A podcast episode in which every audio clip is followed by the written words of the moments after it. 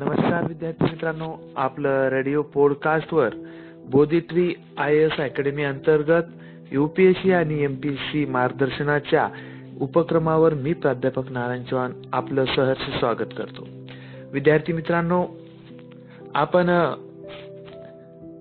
वैदिक संस्कृतीच्या कालखंडाच्या नंतरचे विविध जे काही धार्मिक मतप्रवाहाची निर्मिती झालेली आहे यांचा अभ्यास करत होतो.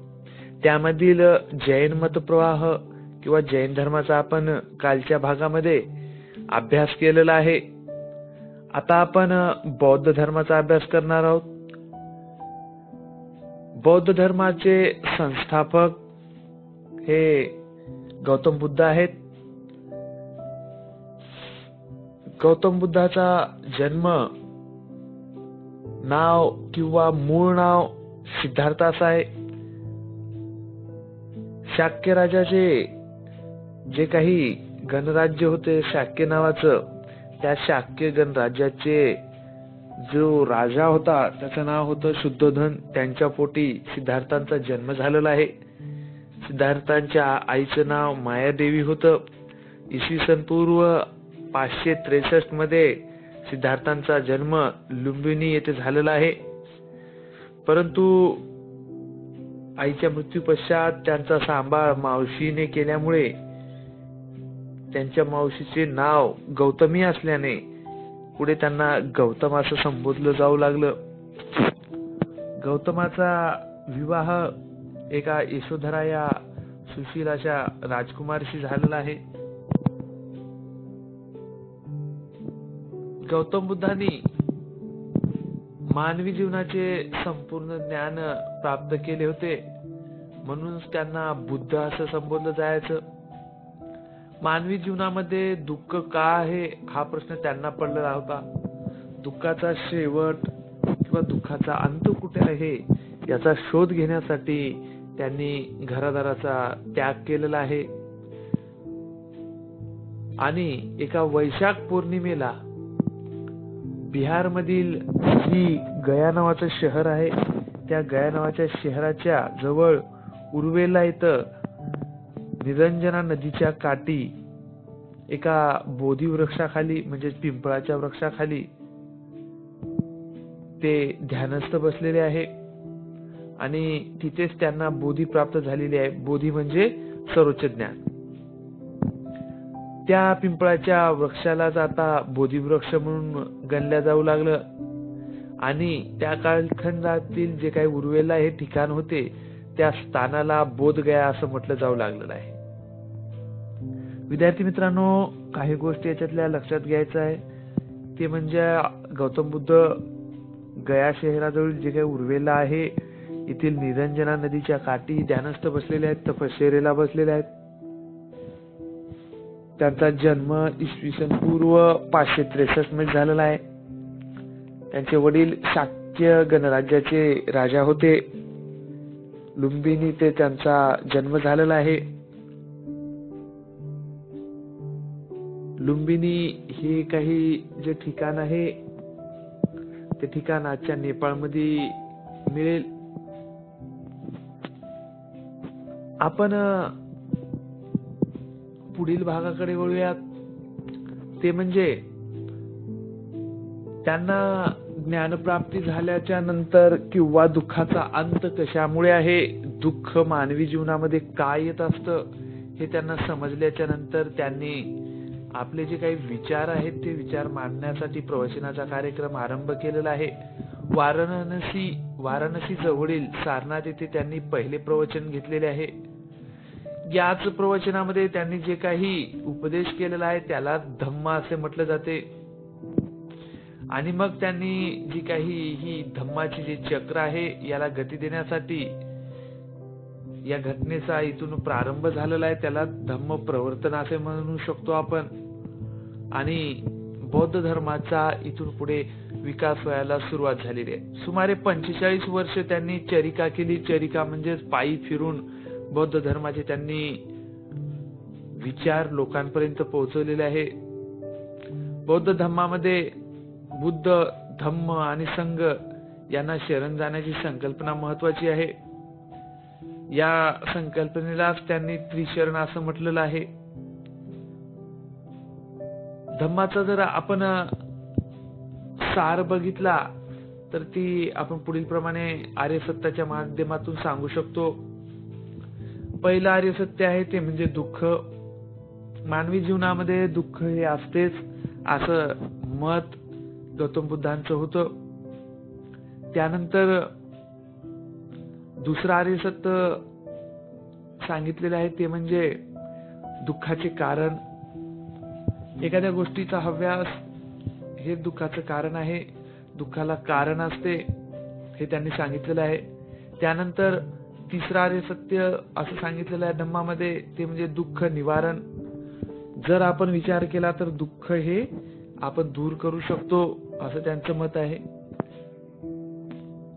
चौथं प्रतिपद म्हणजेच मार्ग. दुःखाचा अंत करण्यासाठी एक मार्ग असतो. हा मार्ग शुद्ध आचरणाचा आहे. शुद्ध आचरण जर आपल्या अंगी असतील तर आपण काय नष्ट करू शकतो? तर दुःखाचा शेवट करू शकतो. असं म्हणणं कुणाचं आहे? तर गौतम बुद्धांचं आहे. त्यांनी धम्माच्या माध्यमातून ही आर्य सत्ये समाजापर्यंत पोहोचवलेली आहेत किंवा धम्माचा प्रचार करण्याच्या माध्यमातून पोहोचवलेली आहेत. यासोबतच गौतम बुद्धांनी पाच नियमांचे पालन करण्यास सांगितलेले आहेत. त्यालाच पंचशील तत्व सुद्धा आपण म्हणू शकतो. पंचशील तत्वामध्ये त्यांनी प्राण्यांची हत्या करण्यास पासून दूर राहणे असं सांगितलेलं आहे. विचार ठेवा. आपण काल जैन धर्मामध्ये सुद्धा हे अभ्यासलेलं आहे. कुठल्याही व्यक्तीची शाब्दिक मानसिक शारीरिक हिंसा करू नये हेच त्यांनी सुद्धा सांगितलेलं आहे. इथं पण प्राण्यांची हत्या करू नये म्हणजेच अहिंसा हेच तत्व त्यांनी पंचशिलामध्ये पहिलं सांगितलेलं आहे. दुसरं पंचशिलाचं तत्व त्यांनी सांगितलेलं आहे चोरी करण्यापासून दूर राहणे. आता विचार करा आज ते आपण कालच पाहिलं.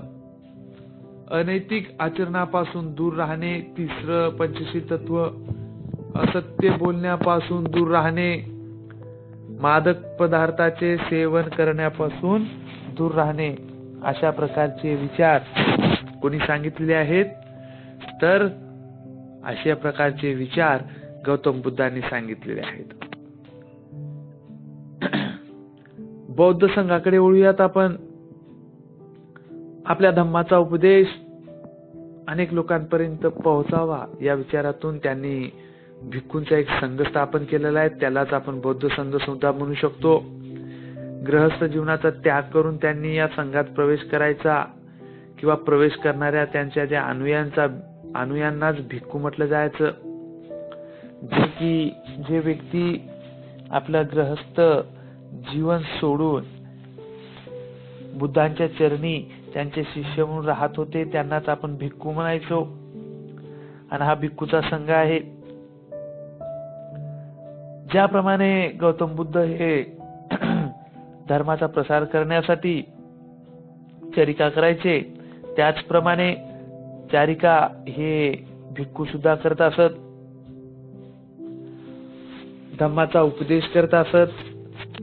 स्त्रियांची स्थिती धम्मामध्ये चांगली होती. त्यांनी स्त्रियांना सुद्धा भिक्खू म्हणून स्वीकारलेला आहे. त्यांचा सुद्धा सेपरेट एक संघ असायचा. त्यांना भिक्खुनी असं संबोधले जायचं. बौद्ध धर्मामध्ये सर्व वर्ण सर्व जातींच्या लोकांचा समावेश होता. गौतम बुद्धांनी मानवी स्वातंत्र्याची घोषणा करण्यासाठी हा सर्व धर्माची स्थापना केलेली आहे. वर्णव्यवस्थेच्या त्यांनी विरुद्ध हे सर्व कार्य केलेलं आहे. जन्माने कोणी श्रेष्ठ होत नसतो किंवा कोणी कनिष्ठ नसतो तर त्याच्या आचरणावर तो श्रेष्ठ आणि कनिष्ठ ठरू शकतो असं म्हणणं गौतम बुद्धांचं होतं. मानवाची उन्नती ही कुठल्याही यज्ञयाग करून होणार नाही. कर्मकांड करून होणार नाही. असं गौतम बुद्धांचे म्हणणे होते. उपदेशातील प्रज्ञाशील इत्यादी मूल्यांचे मानवाचे पालन जर मानवाने केले तरच मानवाचं कल्याण होईल असं त्यांचं म्हणणं होतं. सर्व प्राणी मात्राविषयी आपल्या मनामध्ये करुणा ठेवावे असं त्यांचं म्हणणं असायचं. गौतम बुद्धांनी उपदेशलेली जी काही सहिष्णुता आहे ती केवळ भारतातच नव्हे तर सर्व जगामध्ये प्रसिद्ध आहे. अशा प्रकारचे विचार गौतम बुद्धांनी मांडलेले आहेत. गौतम बुद्धाचे विचार हे नेहमी बहुजन हित आहे आणि बहुजन सुखाय अशी शिकवण गौतम बुद्धांनी दिलेली आहे. गौतम बुद्धांनी कुठल्याही प्रकार उचनीचीला थारा दिलेला नाही. बहुजन लोकांचा हित जपावं किंवा बहुजन लोक हे सुखी राहावं एवढेच विचार गौतम बुद्धांनी आपल्या प्रवर्तनातून मांडलेले आहेत. अशा महान मानवाचा महापरिनिर्वाण इसवी सन पूर्व चारशे त्र्याऐंशी मध्ये झालेला आहे. वय वर्ष ऐंशीव्या वर्षी कुशीनगर येथे झालेलं आहे. आणि जी काही जीवनाला यशस्वी किंवा दुःखातून बाहेर काढून जीवन जगण्यासाठी त्यांनी काही अष्टांगिक मार्ग सांगितलेले आहेत ते थोडक्यात आपण पाहूयात. त्यामध्ये त्यांनी सांगितलेल्या अष्टांगिक मार्गामध्ये पहिला अष्टांगिक मार्ग आहे सम्यक दृष्टी. म्हणजेच चार आर्य सत्यांचं ज्ञान होय. जे काही वर चार आर्य सत्य सांगितलं होतं दुःख दुःखाचे कारण दुःखाचं निवारण आणि प्रतिपद. ते होय.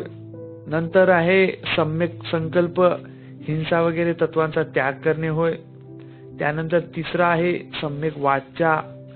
सत्य सॉरी असत्य चहाडी कठोरता निरर्थक बडबड न करणे हे त्यांनी सांगितलेलं आहे. सम्यक कर्मांत प्राण्यांची हत्या चोरी आणि शैर यापासून दूर राहणे सम्यक अजीव उपजीविका गैरमार्गाने न करता योग्य मार्गाने मिळवावी अशी त्यांची इच्छा आहे. सम्यक व्यायाम माणसाने व्यायाम कर करत राहणे महत्त्वाचे आहे. म्हणजेच व्यायाम म्हणजेच प्रयत्न करणे गरजेचे आहे. वाईट कर्म उत्पन्न होऊ नयेत असं त्यांचं म्हणणं आहे. जरी उत्पन्न झाली तर त्यांचा त्याग करावं असं गौतम बुद्धाचं मान्य आहे. त्यानंतर आहे सम्यक स्मृती. मन एकाग्र करून लोभ वगैरे विकारांना दूर करणे आपले चित्त वगैरेंना योग्य रीतीने समजून घेणे असं मत बुद्धांचं आहे. सम्यक समाधी चित्त एकाग्र चित्त एकाग्र करून ध्यानाचा अनुभव घेणे यालाच आपण सम्यक समाधी म्हणू शकतो. अशा प्रकारची शिकवण गौतम बुद्धांनी बौद्ध धर्माच्या आचरणातून दिलेली आहे. तरी आपण पुढील भागामध्ये इस्लाम धर्माचा जैन धर्मा सॉरी इस्लाम धर्माचा ज्यू धर्माचा ख्रिश्चन धर्माचा अभ्यास करून आजच्या भागामध्ये इथेच थांबूयात. नमस्कार.